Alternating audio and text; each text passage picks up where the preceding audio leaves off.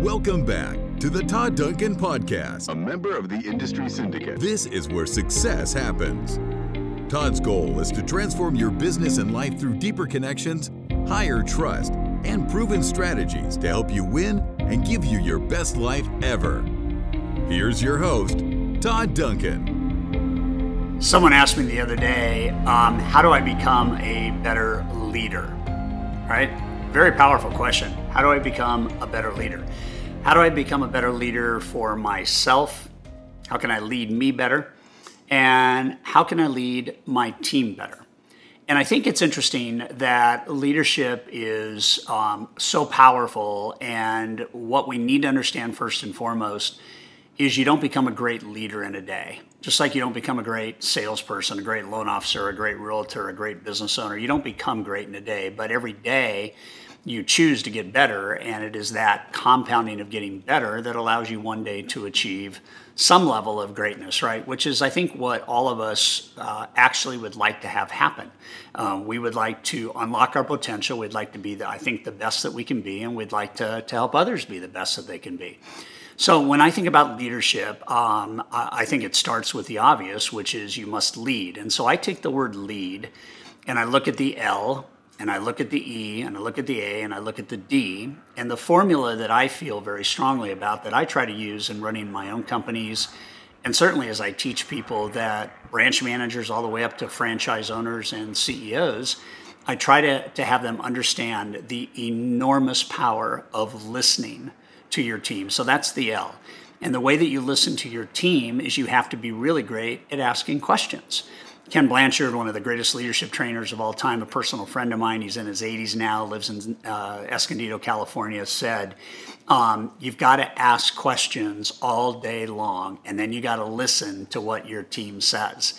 All day long gets a little bit exhausting, but when you start it and you really start to understand, so tell me how this could be better, or tell me why you think we should do it this way, or tell me why that's important to you, or if you were in my shoes, what would you do? Listen, listen, listen, listen, listen. Listen creates empathy, trust, and it creates respect. And leaders need that. They need trust, they need empathy, and they need respect. The E is empower.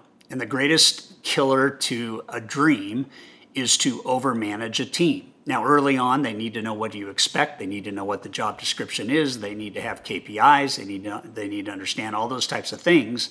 But at the end of the day, you don't want to have to be the person that makes all the decisions. You want an empowered workforce.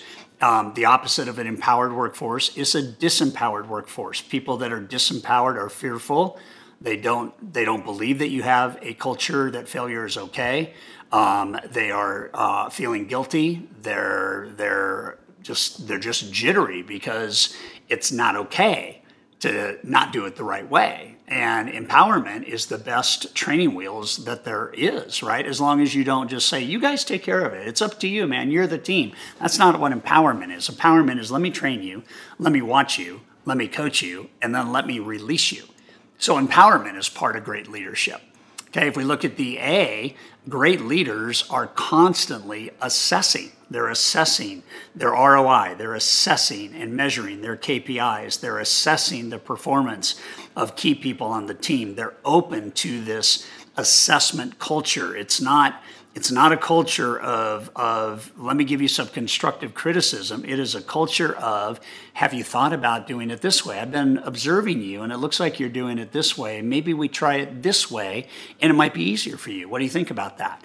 That's assessing. if we're always looking at where we are compared to where we want to be, then we're assessing. And when we assess, then and only then, this is really important, does the D come into play. So the L is listen, the E is empower, Okay, the A is assess, and then the D is develop. The key, the key job, the key job that will make your leadership easier is when you listen to what people need and want, empower them to go after it and get it, assess how they're doing, and then commit to developing them to the next step. I could be a level two leader because it's my first leadership job. And in five years, I could be a level 10 leader because you have helped me and you have led me and you have listened and you've empowered and you've assessed and you have developed me. That's leadership. It's that simple, and yet it's that hard. So just commit to those four things do a better job listening, do a better job empowering, giving up control, letting people do it, do a better job assessing, and do a better job developing. If you do that, you will be a great leader.